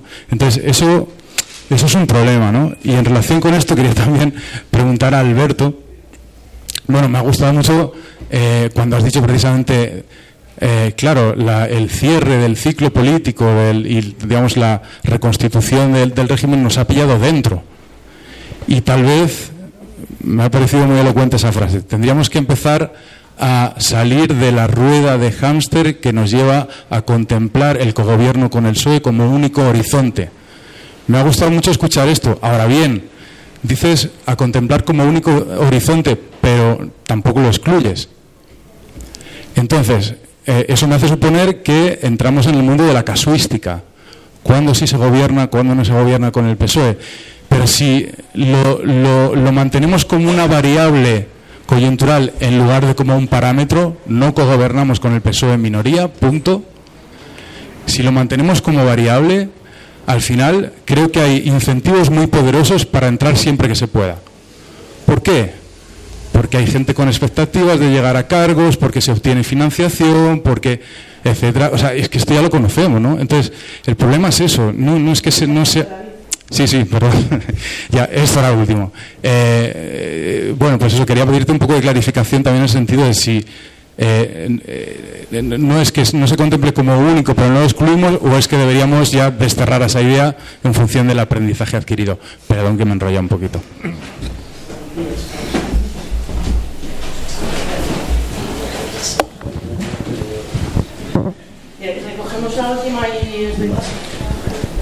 Buenas. Tres breves reflexiones y una pregunta. Para mí el PSOE, algo que has comentado tú y yo creo que es importante, ¿qué es el PSOE? No? Porque tú has dicho que el PSOE a veces está dentro o fuera. El PSOE, en mi opinión, ha sido el sostenedor del régimen del 78 cuando el régimen del 78 lo ha necesitado. Si el régimen del 78 no lo necesita, no será el sostenedor. ¿Qué es el PSOE? Ha sido la filial de la política exterior de Estados Unidos en España, o por lo menos la política de los demócratas de Estados Unidos. Ha sido el sostenedor de la monarquía, ha sido el sostenedor de la Unión Europea. Pero también, y que me corrija si hay algún sociólogo, es el partido que después de la abstención las clases populares y los barrios obreros más le votan. Entonces, en mi opinión, ¿qué es el PSOE? La forma de engañar a la clase trabajadora. La zanahoria cuando es necesario la zanahoria. Cuando es necesario el palo, no necesitamos al Partido Socialista para que sea el sostenedor del régimen. Segundo punto, cambio de ciclo. En mi opinión, claro que hay un cambio de ciclo a nivel internacional. el neoliberalismo ahora mismo no se sostiene. ¿Y por qué no se sostiene? Se ha sostenido la desregulación más absoluta en estos 40 años para mantener a Occidente hegemónico. A veces con formas políticas más reaccionarias, como en Chile de Pinochet, Thatcher, Reagan, a veces más reformistas, pero ha habido una desregulación absoluta que favorecía a Occidente. Ahora eso ya no funciona. Ahora, cuando hay una reacción en lo político o un progresismo en la Unión Europea, reformismo, eh, para, para controlar el precio de la luz, es precisamente para mantener esa tasa de ganancia y mantener a Occidente en esa hegemonía, como ha ocurrido históricamente con la subvención que ha habido a la agricultura en la Unión Europea, ¿vale? Hasta ahora la desregulación favorecía a Occidente, ahora ya no favorece, y eso es un cambio y un ciclo del ciclo político. Tres, eh, lo que ocurrió con la clase media en el 15M, etcétera, etcétera, etcétera. En mi opinión, lo que ocurrió es que a la izquierda nos pilló en bragas. Mm, llevamos años en el que los sindicatos estaban vacíos. Los partidos de izquierdas hacíamos lo que podemos. Y llegó una crisis de régimen en el que la mayoría de las personas de esas clases medias, que, que no eran clases medias, que realmente eran clase trabajadora, no sabían por dónde les venía el aire. Yo he escuchado a gente que decía, anda, si está pegando la policía, esto no pasaba solo pasaba con Franco y es como, no, chico, te, has equivocado. ¿Qué es lo que pasaba? Que ha habido una desvinculación absoluta de las estructuras de la clase obrera, tanto partidos de izquierdas como sindicatos, con esa masa social, porque ha habido un individualismo, un desclasamiento absoluto. Y yo creo que eso, ahora, y ya me voy a la última parte, a la pregunta, eso ya no existe. Si a nosotros como ha dicho Alberto, el ciclo nos ha dejado dentro, ¿quién está fuera? Quizá pueden estar surgiendo monstruos fuera. Y voy a poner, por ejemplo, el ejemplo del Frente Obrero. Es un monstruo que juega con estar fuera, aunque sabemos lo que significa, que es el mayor sostenedor posiblemente de lo que venga. Y por último, esa izquierda rupturista con qué clases sociales debe contar, con qué elementos de conflicto político debe contar, nacional, de clase, feminista, ecologista, etcétera. Muchas gracias.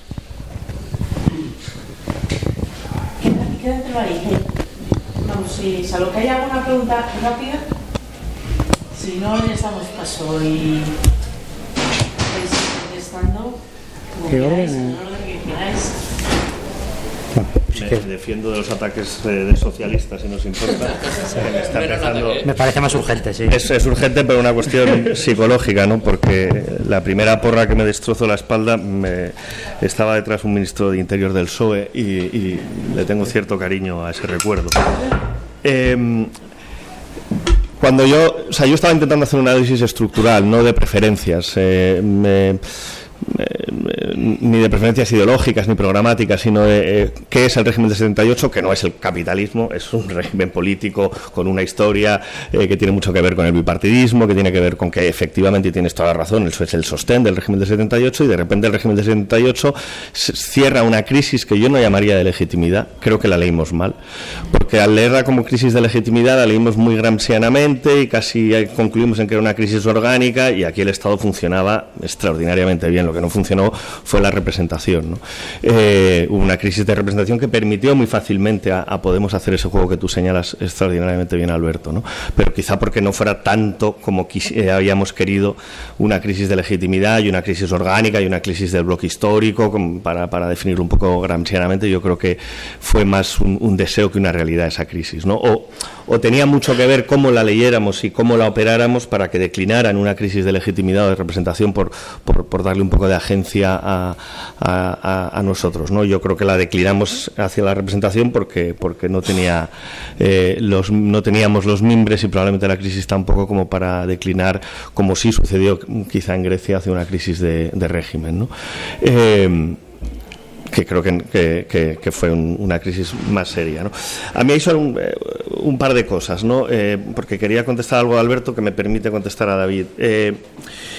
Yo creo que has escrito extraordinariamente bien y estoy 100% de acuerdo contigo con, eh, eh, cuáles son las alternativas, eh, qué es lo que ocurre, crisis de yo la llamaría de representación más que de legitimidad, etcétera, pero eh, creo que has hecho una pequeña trampa al decir qué es lo que va a pasar. ¿no? Uno, porque todavía no ha pasado y dos, porque has dejado fuera a dos o tres actores importantes. Dices, el PSOE va a pactar con las derechas, como ha hecho siempre, por arriba, una, una salida reformista de la- del régimen del 78, pero el PSOE va a pactar con Bildu, y el PSOE va a pactar con Esquerra, y, el PSOE va a pactar con ese objeto volador no identificado que es Sumar, ¿no? en el que estáis dentro, no dentro, es decir, con cosas que habían quedado siempre fuera. Entonces, eh, lo has dicho muy bien y además es una frase que usé eh, eh, hace un montón de tiempo. ¿no? Lo de, se ha cerrado la, la ventana de oportunidad, yo lo llamaba así, en vez de crisis, pero con nosotros dentro. Eso al PSOE le pone una situación muy complicada porque está pactando con actores con los que nunca había pactado. Nunca. Eh, había pactado con Bildu, nunca había pactado con Esquerra. Entonces, yo digo, me da igual lo que haga luego lo de reforma. El mercado eléctrico es puro reformismo socialdemócrata de toda la vida. No estoy diciendo que esa sea la razón por la cual el PSOE esté cambiando su lugar con respecto al régimen del 78, sino que el régimen del 78 ha mutado. Ya no está estructurado a través de una- un pilar bipartidista donde el PSOE tiene un lugar distinto. Y será cosa nuestra determinar hacia dónde eh, se dirige el PSOE, no el PSOE solo. Es decir, la política es jugar no solo con tus fuerzas, sino con, con la atracción hacia los otros actores. Digo esto porque nada de lo que haga el PSOE ideológicamente define si tiene un lugar u otro dentro del régimen del 78. Me refiero a con quién está pactando, con qué actores y cómo se había estructurado el régimen del 78. Si era bipartidista, izquierda-derecha, con una bipolaridad centro-periferia que dejaba fuera del orden de lo legítimo y del orden de, no de la representación, sino de lo legítimo, el independentismo, eh, cualquier forma de, izquierda mínimamente destituyente, no solo terrorista, y ahora el PSOE está pactando con esos, es que lo que era centro y periferia y lo que estaba dentro y lo que estaba fuera del régimen de 78 ha cambiado. Esto es estructural, esto no es una preferencia ideológica de me gusta más o me gusta menos. Yo creo que esto es una constatación y eso no lo ha cambiado el PSOE porque haya querido, sino porque no tiene más remedio. Y yo creo que no tiene más remedio por dos razones fundamentales. Una, porque eh, enfrente no solo tiene una derecha semiconstitucional, sino una mutación de la derecha hacia su versión de extrema derecha, como está pasando en Hungría, en Polonia, en el resto de Europa, y eso de repente nos encontramos con que aquí se modula de una forma mm, eh, eh, particular eh, y dos, y, me parece importante, y es que eh, esto es así porque está habiendo una crisis, y estoy de acuerdo contigo, del modelo de desarrollo de los últimos cuatro años, del neoliberalismo, del crecimiento, de la tasa de acumulación, llamémoslo como queramos, eh, en el que el PSOE está dentro de esa crisis y es responsable de esa crisis y ha sido uno de los grandes actores de ese modelo de desarrollo y está jugando con márgenes que nosotros tenemos que saber leer. Es todo lo que he dicho. Tenemos que saber leer dónde está el PSOE. Me parece extraordinariamente fácil y un error político descomunal decir el PSOE es el enemigo de siempre, eh, eh, reforma o ruptura. Honestamente, yo no sé cuál es la diferencia hoy en términos estratégicos entre reforma y ruptura, no la conozco. Salvo que nos eh, hagamos de nuevo trampas pensando que hay un escenario de ruptura posible. Yo no sé cuál es esa diferencia. Pero es todo lo que señalaba. Nada de lo que haga el PSOE eh, ideológicamente va a definir si está en un lugar u otro del régimen 78. Eso es todo lo que quería decir. ¿Vale? O sea que no es que como la reforma del mercado eléctrico me gusta un poco más o menos que otra. Hostia, intervenir mercados era tabú hace 20 años y ahora no. Eso es importante, pero no tiene nada que ver con la estructuralidad del régimen del 78. Centro-periferia, izquierda-derecha, que eran los ejes de ordenación y que le daban regulación al régimen, han cambiado. Y el está en un lugar distinto. Es todo lo. Y, hay que saber leer eso. Yo creo que nos hacemos trampas y decimos, va a pactar con las derechas nacionales. Ya, coño, y con las izquierdas nacionales. Si queremos leer eso como es que son unas renuncias, que Bildu renuncias, que es que renuncias, que va a ser un. De acuerdo, leámoslo así, pero cambia históricamente eh, su lugar y el nuestro en relación. No quería extenderme mucho más, luego tengo más cosas que decir, pero no quería extenderme más. Vamos a dejar, es que, bueno, ya sabéis Sí, sí. que terminar un poquito antes de las 9, que tienen que recoger. Ah, perdón, que no sabía que. Sí, y. Vale. Sí, complicado porque es que han salido muchísimos temas, ¿no? Yo me voy a voy a empezar por las por las alusiones eh, directas, ¿no? Comentaba el compañero el cogobierno con el, con el Partido Socialista.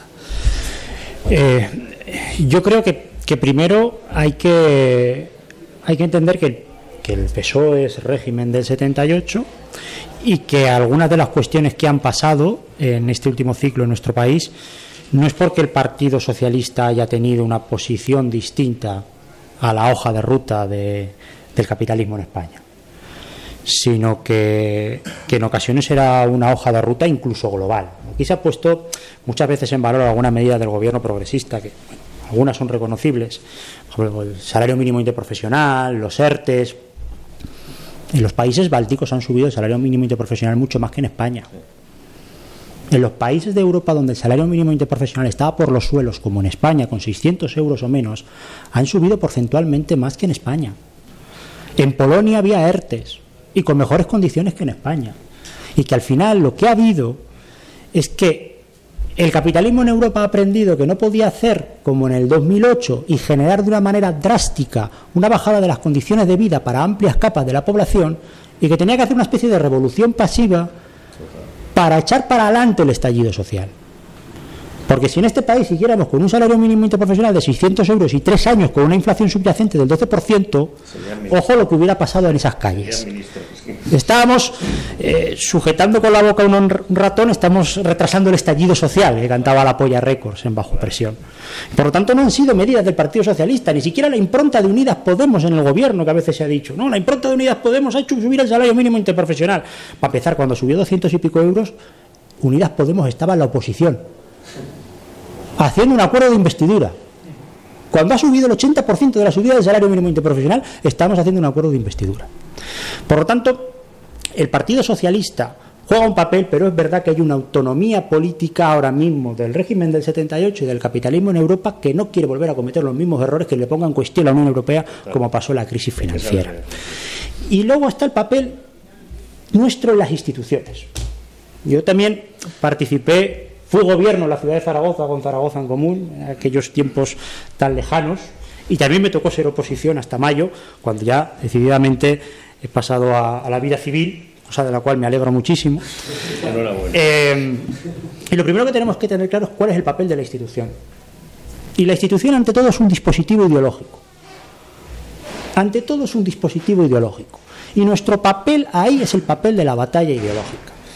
El gran error es considerar que el Estado es un elemento neutral donde se dirimen las contradicciones de la sociedad desde un plano de igualdad. Eso es un error.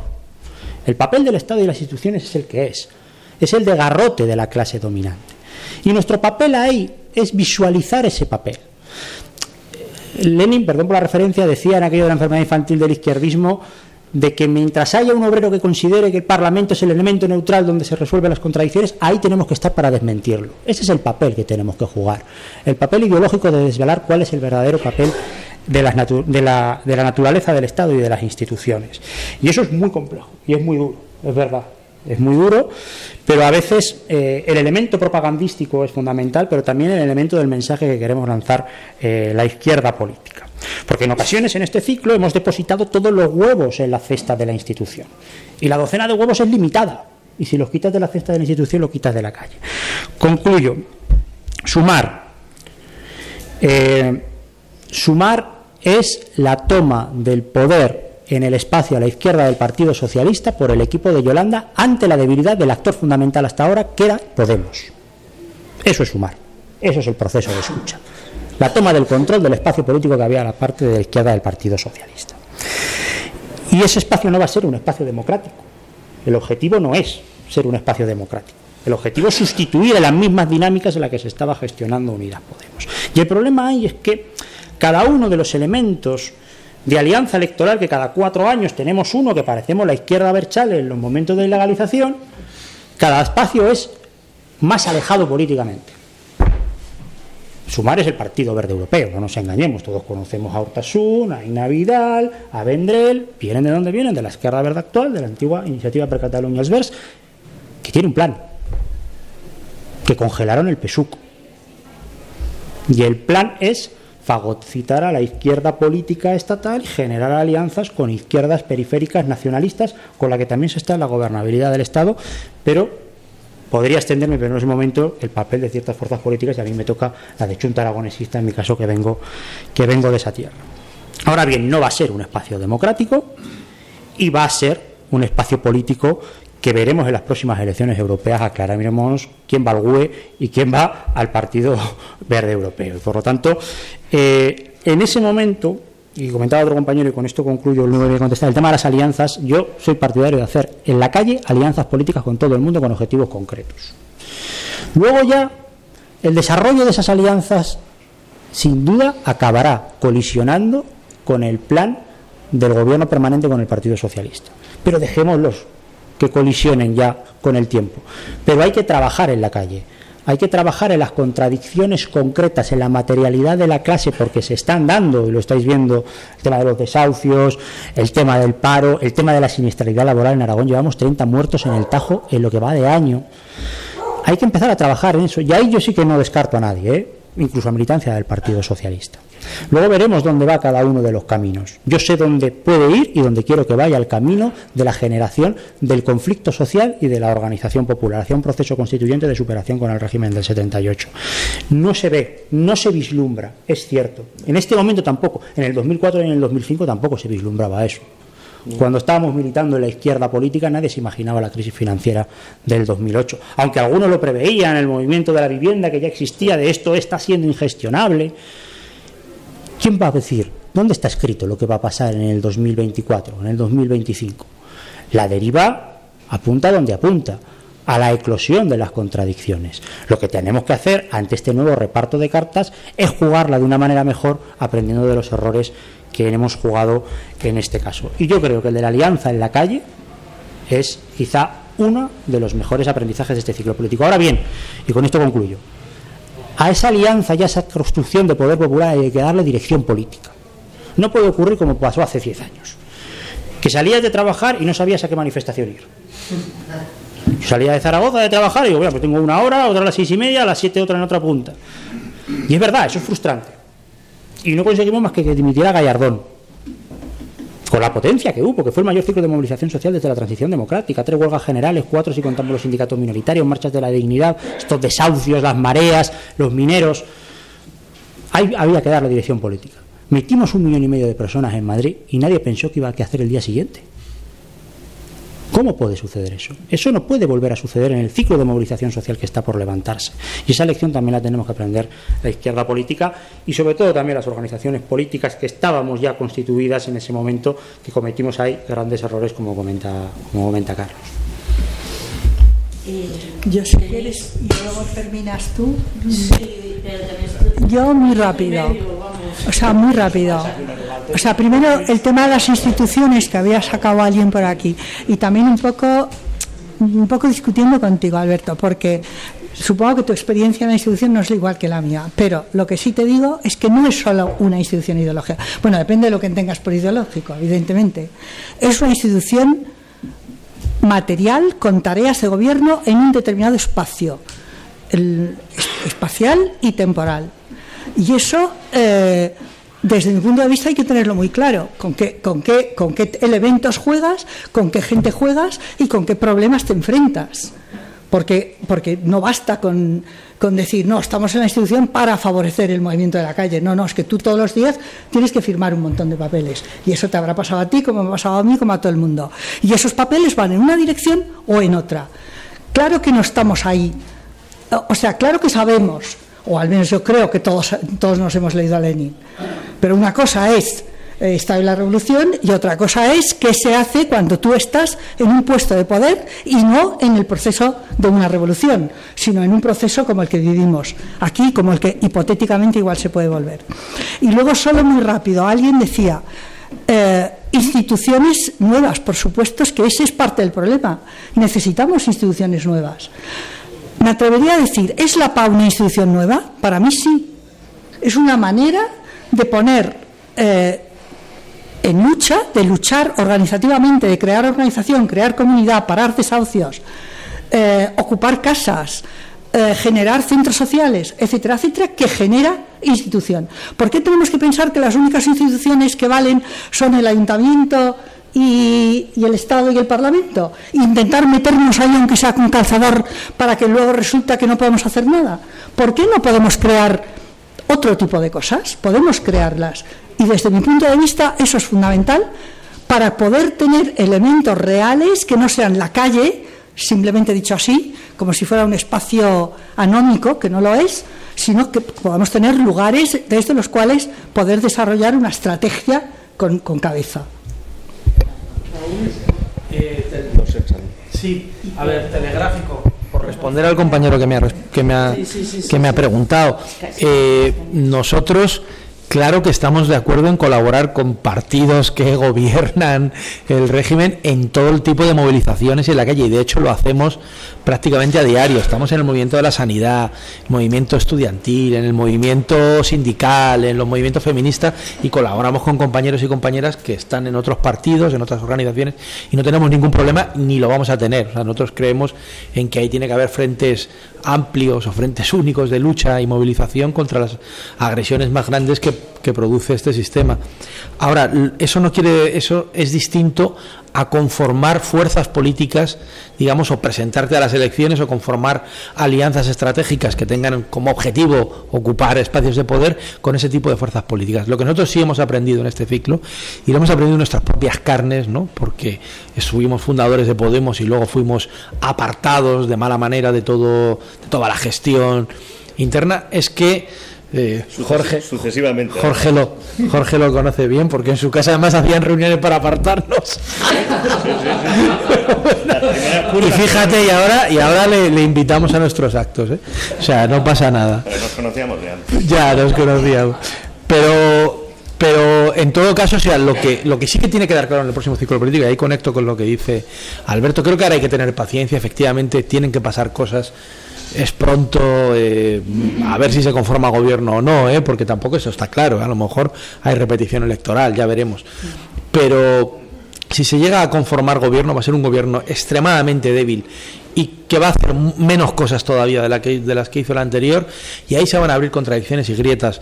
Lo que hay que estar efectivamente es en cada conflicto social que surja o conflicto político internacional, hay que tener presencia allí, hay que estar organizándose, hay que ser visibles, hay que organizar también discusiones y debates como estos de forma periódica, ¿no? Nosotros también tenemos nuestra universidad de verano que se lleva celebrando durante 15 años y, y ahí siempre hacemos debates y organizamos cosas. Bueno, la, la idea es esa, ¿no? Mantener el contacto, tener claras cuáles son las líneas estratégicas y no perder un poco la cabeza por dos o tres cargos o por algún sillón o algún sillín, ¿no? Porque algunos ya aceptan hasta sillines, ¿no?